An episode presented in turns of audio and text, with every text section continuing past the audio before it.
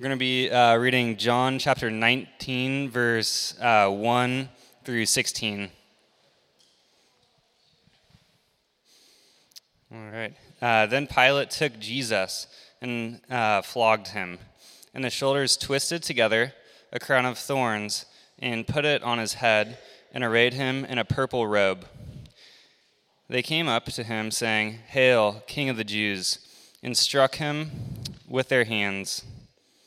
Pilate went out again and said to them, See, I am building him, sorry, see, I am bringing him out to you, that you may know uh, that I find no guilt in him. And so Jesus came uh, out wearing a, the crown of thorns and purple robe. Pilate said to them, Behold the man. When the chief priests and officers saw him, they cried out, Crucify him, crucify him. Pilate said to them, Take him yourselves and crucify him, for I find no guilt in him. The Jews answered him, We have a law, and according to that law, he ought to die because he has made himself the Son of God. When Pilate heard this statement, he was even more afraid. He entered into his headquarters again and said to Jesus, Where are you from? But Jesus gave him no answer. So Pilate said to him, You will not speak to me? Uh, Do you not know that I have the authority to release you and the authority to crucify you? Jesus answered him, You would have no authority over me unless, uh, at all, unless it had been given to you from above. Therefore, he who delivered me over to you has the greater sin. From then on, Pilate sought to release him, but the Jews cried out, If you release this man, you are not uh, Caesar's friend. Everyone who makes himself a king opposes Caesar. So when Pilate heard these words, he brought Jesus out and sat him down on the judgment seat at a place called the stone pavement in an Aramaic, Gabbatha. Now it was the day of preparation of the Passover. It was about the sixth hour. He said to the Jews, Behold your king. They cried out, Away with him! Away with him! Crucify him! Pilate said to them, Shall I crucify your king? The chief priests answered, We have no king but Caesar. So he was delivered over to them to be crucified. So they took Jesus. Good morning. John 19. We are in the part of the story um, as of a couple weeks ago where we've moved from hearing Jesus teach and tell stories and talk about the way of the kingdom of God. And now we're seeing the story in action. We're seeing what Jesus is doing. Um, we're, we're actually living through with Jesus this story that saves us. This, uh, this is our story. Um, I remember one of my teachers once telling me that the crucifixion and the resurrection of Jesus is as much a part of my own personal history as is my own birth or marriage or whatever big events I've had in my life. And I think that's true. I think that's true. And I think how we respond to this story is actually um, the thing that dictates the way our lives go and the way that we uh, choose to live and the way that we choose to think about ourselves and the world. It's all based on how we respond to this story of Jesus on his way to the cross, on the cross, and ultimately through death to the empty tomb. And I think it's really interesting uh, as a preacher to come to stories like this and parts of the story like this. Uh, Simon and I were talking a little bit earlier this week about how uh, when you get to this part of the story where Jesus is on his way to the cross, there's almost, there's almost nothing to say because it speaks so clearly this very, very foundational piece of our uh, personal history as believers and of our faith as believers. And you almost want to let the story speak for itself. Um, but I think there actually are some things we can, we can find in here. And when it comes to unpacking these, these moments of the story of Jesus, the story of uh, his work for us on the cross, uh, I find it really useful to just think about how I might or how other people might react to this story. So Jesus is before Pilate. And in this uh, few verses that Matt just read for us, we see a lot of different reactions to Jesus um, Jesus under arrest, Jesus before Pilate, Jesus on his way to the cross. Um, we see a bunch of different groups, and they all seem to respond to Jesus slightly differently. And I'd love to take some time this morning just to look at how these different people respond to Jesus and see if we can find ourselves in this story a little bit. And then ultimately, we'll take a look at what it says about Jesus.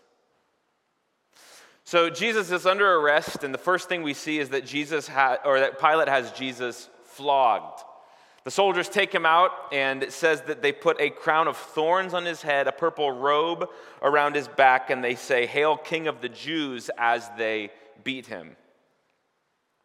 The soldiers are pretty vehement in their mockery of Jesus. The soldiers are, uh, are actually um, naming Jesus King of the Jews, which is really interesting because in this story, this part of the story we just read, the only people who call Jesus King are those who do it mockingly. The only people who seem to understand what Jesus uh, is actually claiming to be are those who are uh, quite opposed to him. So the soldiers, uh, in mocking Jesus and beating Jesus and flogging Jesus are actually, in a roundabout way, sort of proclaiming who he is. What's interesting is the religious folk in this story actually seem to miss out on the full claims of what Jesus is all about.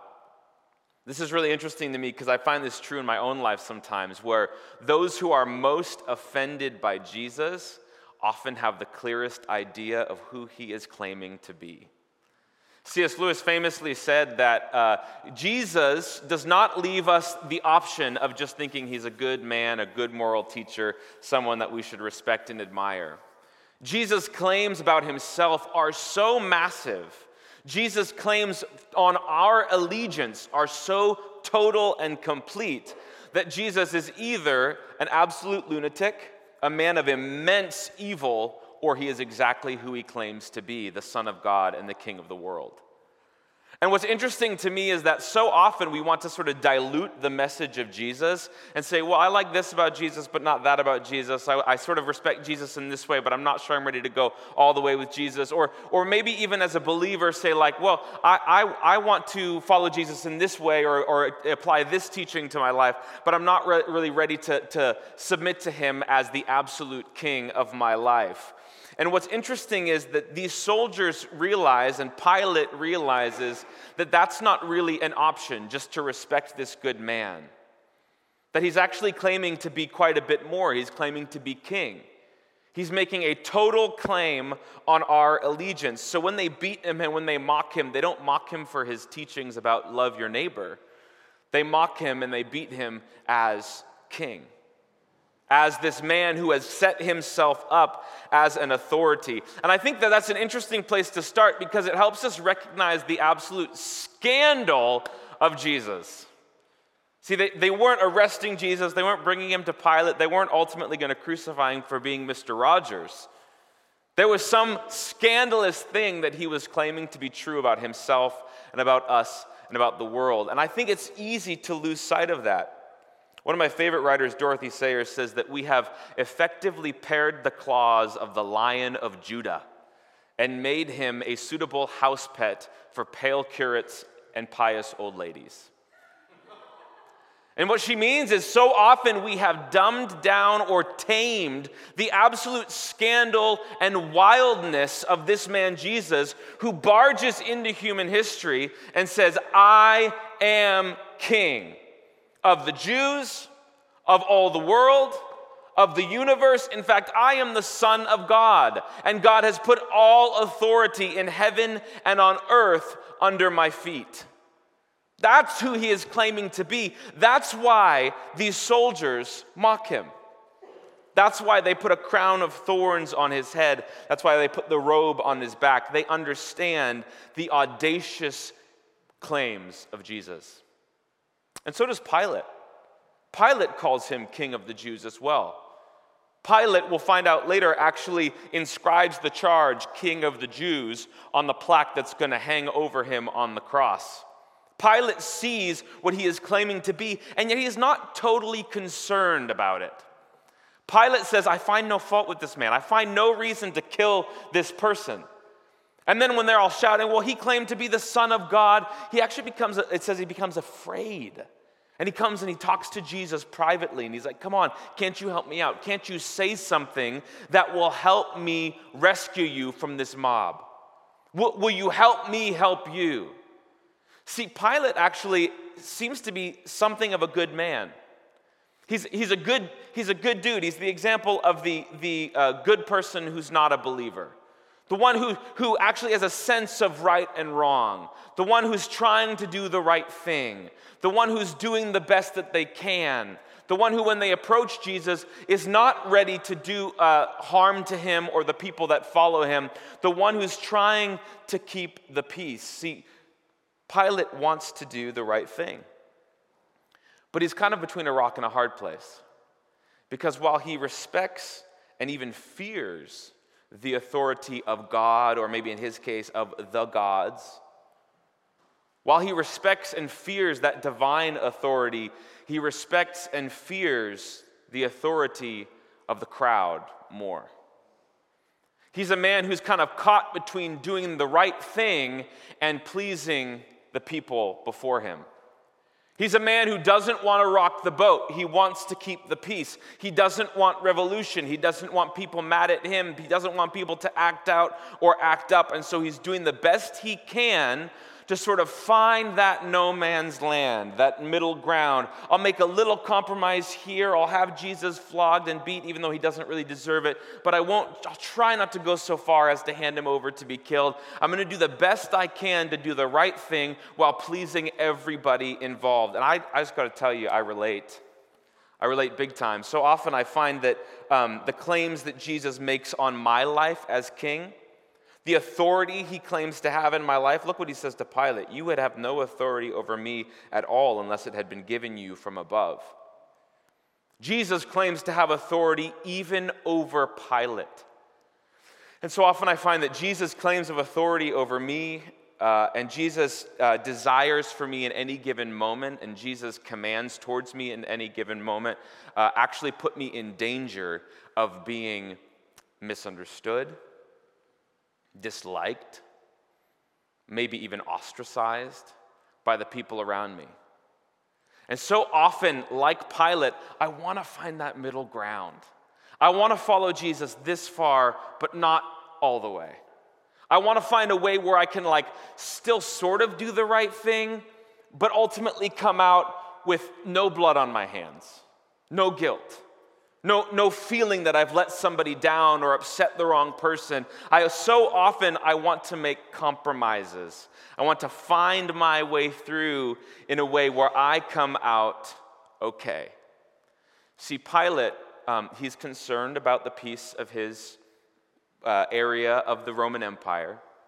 He's concerned about the justice or injustice of how he might treat Jesus. He's concerned about the Jewish people and how they might revolt or how they might uh, handle this situation. But I think ultimately he's concerned about himself. And I, I can relate. He doesn't want to be judged by the divine authority as the one guilty of doing the wrong thing, of carrying out an act of injustice. But he also doesn't want to be judged by the people he's supposed to be ruling. He wants to be a popular leader. And me too. Sometimes I find myself actually having to choose between the popular choice and following Jesus. Between being somebody who is respected, loved, thought well of, and actually honoring the authority of my king. So I relate. The Jewish leaders in this story are also really interesting in how they respond to Jesus or how they approach Jesus. These are religious folks, right? These are people who love, love, love, love to read the Bible, to do their rituals, to go to church and the temple. They love to always be uh, sort of on top of the moral high ground. They are they're very concerned about their own personal piety as well as the piety of the people around them in their uh, community and in their influ- area of influence. And so these Jewish leaders bring Jesus in because he's actually um, not helping with that agenda. He's actually calling them out on some stuff. He's actually making claims that go against their interpretation of the scriptures. See, I don't want to get too hard on these Jewish leaders. These people are actually um, doing the best that they know how to do with the version of faith that they were taught. These are people who think they're honoring God. In fact, let me say this about the Jewish leaders they have biblical reasons for everything they're doing to Jesus.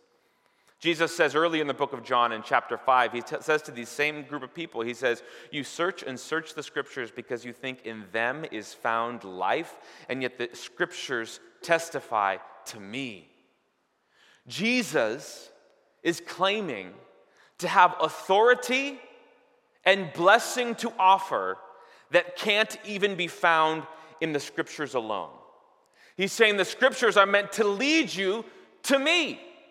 The scriptures are meant to bring you to the fountain of life. The scriptures are meant to bring you to me in humble submission as I am your king. And yet you search and search in the scriptures because you think in them alone is found life. But they testify to me, and here you are trying to kill me. See, the thing is that we can read the Bible every day, we can know it forwards and backwards, and we can still use it to preserve our own agenda and our own ends and miss out on Jesus. See, the, the, the, chief, the uh, chief priests and the Pharisees and the Jewish leaders, they're so angry at Jesus. And why? Why are they so mad? Well, Jesus comes in and he is upsetting the whole worldview that they have so meticulously built that keeps them in a position of not only uh, political power, but also a sense of moral superiority. They can feel really justified in their hatred of all the pagans and all the bad practices of the Romans. They can feel really justified in every unholy alliance they make with Rome. Think about this. They say, We have no king but Caesar. They're happy to make alliances with the powers of this world as long as it furthers their agenda, which is fueled by their interpretation of Scripture, which actually has nothing to do with the Jesus right in front of them. And so they, they might be the most religious folk in the world. They might be the most politically uh, active people in the world, trying to bring about good things here and now. They're trying to live life in a moral and very uh, upright kind of way. And yet, they also miss the Jesus who is right in front of them and ultimately fuel this fire that leads to his death. What about the crowd? The people who are standing there and shouting with them, Crucify him, crucify him. What about the people who aren't some of the religious elite? They're not the leaders. They're not necessarily the people in charge. They're not the ones that Jesus says, He who delivered me over to you has the greater sin. It seems pretty clear that's, that's about the religious leaders who had arrested Jesus and brought him to Pilate. And yet, there's this whole other group of people. There's, there's probably hundreds of people there watching this happen. And eventually they all join in and they say, Crucify, crucify, crucify. This is a classic example of the mob, right? And so often when I see, like, in, in movies, like, I don't know, like Beauty and the Beast, you know, when they're like, kill the beast, kill the beast, there's like a mob, I'm like, oh, those simpletons. They don't, why do they, why do they just go with whatever the crowd is doing? That's hilarious. I would never do, I would never grab my pitchfork and go witch hunting in the middle of the night. I would never do that. And then I think about um, my life on social media. I'm like, oh, okay, well, huh.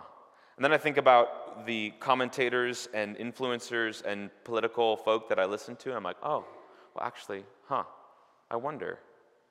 Am I so different? Eugene Peterson, the guy that, the guy that wrote the Bible, no, the guy that translated the message version of the Bible, um, the guy, uh, the guy that has been, or was before his death, a pastor, uh, he's called America's pastor, and he, has been like a pastor of pastors for decades and dec- decades and decades. He said that um, classically, classically, there are three ways that human beings try to find transcendence apart from God. One is the use of, su- of substances, drugs and alcohol. One is the use of illicit sex, and the other one is crowds.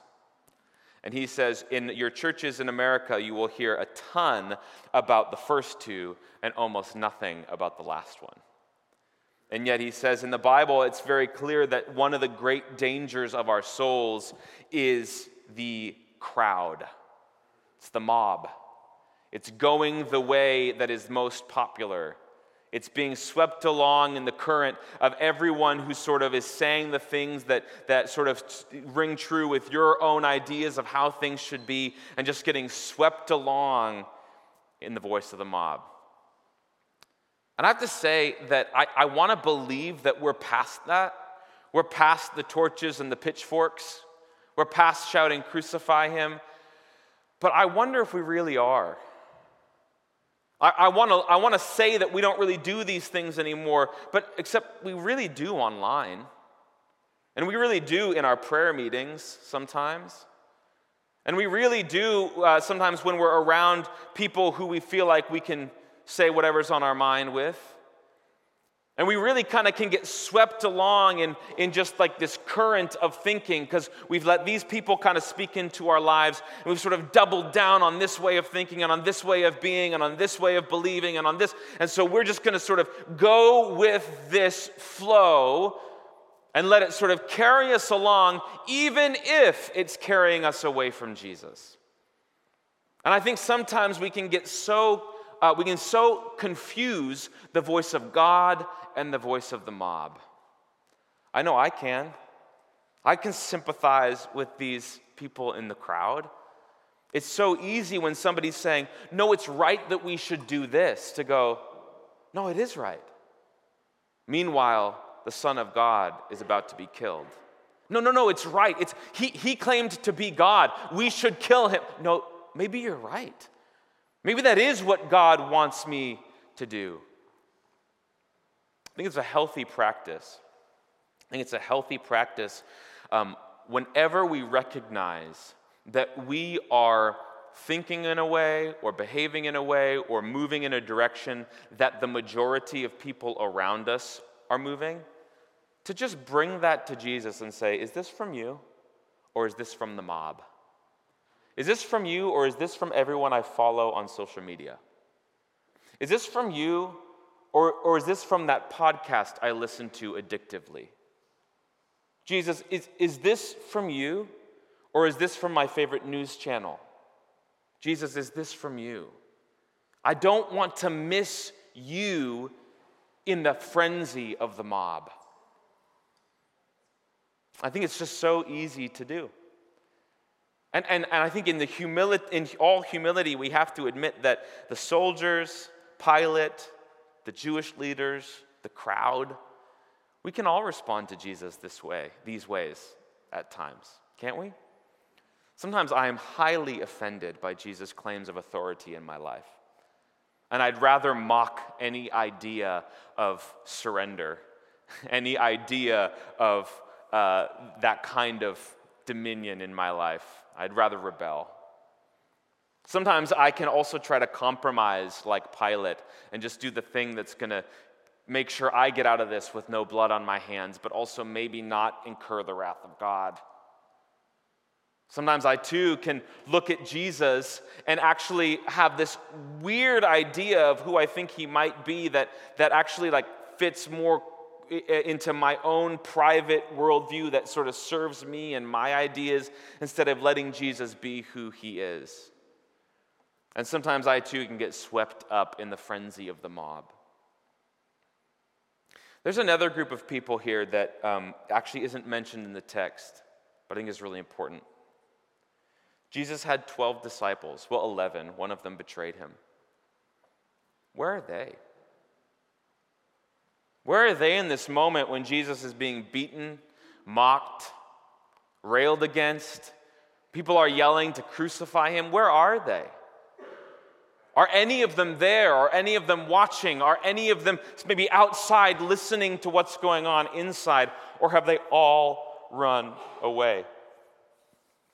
Jesus says in John 15, A time is coming, and indeed has now come, when each of you will abandon me, each to his own home. Yet I am not alone, he says, for the Father is with me. The disciples have run away. They've gone. And I don't, I don't want to give them a hard time for this because I, I can kind of understand where they're coming from. See, for them, this isn't just, oh, our guru is getting in trouble. For them, this is the end of the world. They have based their entire existence on, I'm betting Jesus is for real. I'm betting he really is the Son of God. He is the King. He is the Messiah. I'm betting all of my chips that the kingdom of God is really coming on earth. And then they watch the absolute worst, most unfathomable disaster occur, and it is Jesus gets arrested and he's not breaking out of prison. The angels are not coming to set him loose and to kill all his enemies. Jesus is being beaten and he's getting closer and closer to being horrifically murdered. It's the end of the world. And for us, we look back and we know where this is going, right? We look back and we know where this is going. We're like, oh, but it's okay, because just hang on for a few days. They didn't know. In that moment, they had no sign that this was ever, they had no understanding that this was ever going to be anything other than a total disaster, defeat, and the end of the world. And I just want to say, I get it. You know, for all the ways when, when life is difficult and painful and it's just coming at us from all directions, for all the times that we want to say, but God is still good. And all the times we want to encourage each other and be like, but it'll turn around. Just have faith, brother. Just have faith, sister. For as much as we want to do that, doesn't it sometimes just feel like, no, this is it? This is the end. I don't see the hope. I'm defeated. I'm discouraged. I think it's over. I don't think everything I just planned on and put my hope in and put all my eggs in that basket, I don't think it's panning out. I think this is all there is. All I see is defeat. It's the end of the world. And like that, like those disciples, I too can find myself not necessarily running away and hiding, but walking away in defeat. Well, I guess it didn't work out. I guess I did mishear God. I guess the kingdom isn't really coming. I guess it is game over. And we can begin to walk away in discouragement. See, I, I love that we're only doing this part of the story, that we're walking through the story so slowly, because I think it's important for us to sit and to name and to say, even as believers, sometimes, people who follow Jesus closely year after year, there are times when it just looks bad. It doesn't, we, we, people will say, well, it's all for the best and God has a plan, and it just won't ring true. And it will just feel like a loss. That's true sometimes, even for the follower of Jesus. So we have people who are, in all sorts of ways, contributing to Jesus' death, his, his torture. We have all sorts of people, too, who are, who are just sort of giving up on him who are just sort of walking away and giving up on Him and their lives. And then we have Jesus. Where is Jesus in this story? He's standing at the center as king. Jesus is standing at the center of this scene, and he's in control.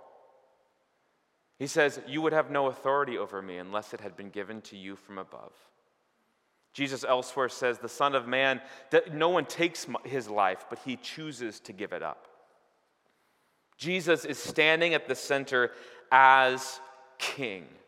He's crowned, he's robed, he is standing at the center in control. But what a strange looking king. His crown looks a lot like thorns and it's digging into his flesh and causing blood to run down his face.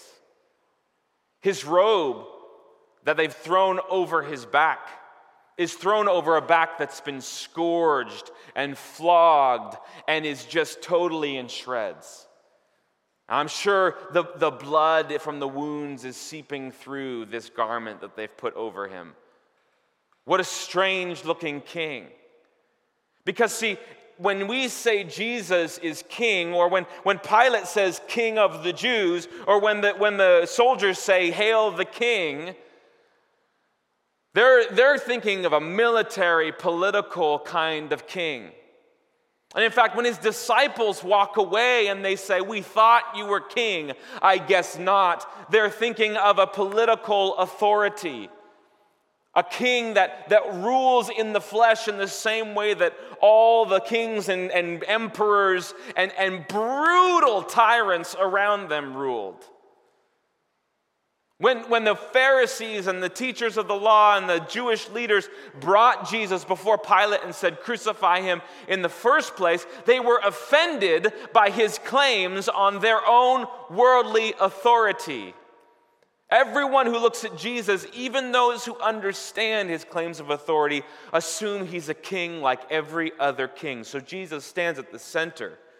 And so few in this story have eyes to see that he stands at the center as king, but a different kind of king. He's a king on his way to the cross. He's a king on his way to pay the penalty to offer forgiveness to those who are killing him. On the cross, what, is, what does he pray? Father, forgive them. They don't understand what they're doing. He's a king that doesn't just sit on his throne, but he gets down in the dirt with us. He walks with us on our journeys of death and crucifixion. He stands in the place of injustice on our behalf. He's unjustly condemned. He knows what it is to walk through this world and to lose hope, to lose life to actually be treated so horribly and so unjustly. He knows what this is because he's experiencing it for us right here, right in this moment. And we'll see that Jesus is not just a king who, who bleeds for us, who, who is broken for us, who lays himself down for us, who suffers with us. He's not just that king, he is also the king that busts out of the tomb. He is also the king that comes back to life. He is also the king that blesses us by giving us the Holy Spirit. And he is also the king that ascends to the right hand of God, where he is right now interceding on our behalf before the Father. That's the king that is standing in the middle of this story. And, does, and, and yes, the people who are, who are doing this to him, they have a burden of guilt to bear. And yes, his disciples who abandon him, they, they have a burden of guilt to bear. But whatever happens, whoever's against him, whoever abandons him, his kingship is not threatened. Nobody in this story understands who he is. Not one person in this account, in this text, gets it gets that he is the king and what kind of king he is. Nobody sees where this is going. N- not one person in this account. But Jesus is still at the center, in control, as our sacrificial king. Jesus still has his eyes fixed on the cross. Jesus still, as the book of Hebrews says, for the joy set before him is ready to endure the shame of the cross. Jesus has his eyes not only on the cross, but beyond it to the joy of the resurrection, the joy of our redemption, and the joy of the new heavens and the new earth, which will come any day now. Any day now. That's the promise of Scripture, which is played out in the rest of the book of John and all through the New Testament. But for now, all we see is human beings losing sight of God, losing hope in God, and Jesus still standing at the center as our loving, sacrificial King. Can I invite the band to come back up? So, um, what does that mean for us? It means wherever your journey is at at the moment. Um, Perhaps you find yourself a little bit struggling with the claims of Jesus. Like, I, I respect this Jesus guy, but I'm not really ready to give him like, like that ru- rule in my life, that authority as king in my life. That seems a little extreme. I like his teachings, but I don't know that I want to go that far. Okay. That, that's where you're at. Maybe, maybe more like Pilate, you're like, well, I do like this Jesus thing, but it's really important to me to stay popular with the people that I'm around. So I really don't want to go too extreme. I don't want to become like one of those like Jesus freak weirdos. But I kind of am into it. I don't. I kind of want to make some compromises, see what I can, you know, pick and choose what I want from Jesus. Um, okay, that's where you're at. Maybe you're uh, more along the lines of um, the the Jewish leaders, and there's, there's this part of you that, that really wants to um, sort of get things dialed in theologically and doctrinally and find your support texts in the scriptures and then just kind of lock it in and not change it and just like le- really, really base your faith on doctrine instead of Jesus. Um, maybe that's your thing, or maybe it's like your political beliefs. You're going to get it all in line, or you're going to lobby for this thing or that thing. But, you know, it's that I'm going to lock this in and then I don't really have to have the messiness of this whole Jesus thing. Okay, that's where you're at. Maybe you're feeling a bit like the crowd and you're just kind of swept along. And when I'm at church, I feel swept along in the Jesus thing. When I'm elsewhere, I get swept along in something else. Okay, that's where you're at. Maybe you're like the disciples and it just feels like the end of the world. Maybe the wind has gone out of your sails and the things that you put, put all your hope in and where you put all your eggs in that basket, they just didn't pan out. Okay. Can I suggest, wherever you're at, in any of these different places, maybe something we, you know, that's not even represented in this story, um, wherever you're at, can I suggest that for a few moments, you lift your eyes and you do what Pilate says Behold your king. For, for a few minutes, can we just like look up from whatever we're, we're just like working on and churning through and whatever discouragement just we're obsessed about or whatever whatever's going on right now that has captured our attention can we look up for a few minutes and see there our king who is crowned with thorns for us? Our king who is robed in purple over a back that has been absolutely scourged for us can we look up for a moment and behold our King standing in control at the center and willing to lay himself down to suffer with us and for us? Can we behold our King this morning? In a moment, we're going to take communion. This is, this is us uh, completing the story. So, so we see this place where Jesus is about to be led off to be crucified. We, now we get to complete the story. We get to say, yeah, like Jesus taught his disciples to, yes, this is his body, which is broken for me. My king is in control. Whatever else is going on, and my king has broken his body for me. We get to take the cup and we get to we get to dip it in the juice and we get to go, yes, his blood, that blood that was running down his face from his crown, that blood that was seeping through the purple robe, that blood was shed for me because whatever else I'm looking at, I can look at my king who has shed his blood for me.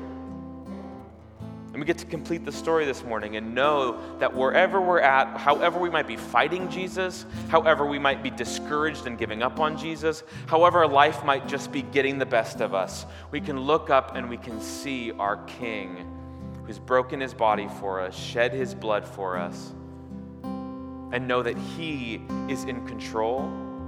And because he has all authority and has immense love for us, we might just get through this crucifixion.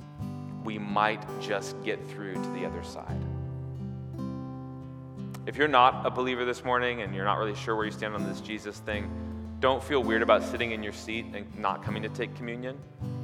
But for those of us who are um, into that, uh, I'll pray and then the, the tables will be open. If you need gluten free, that'll be on this side. Let's pray.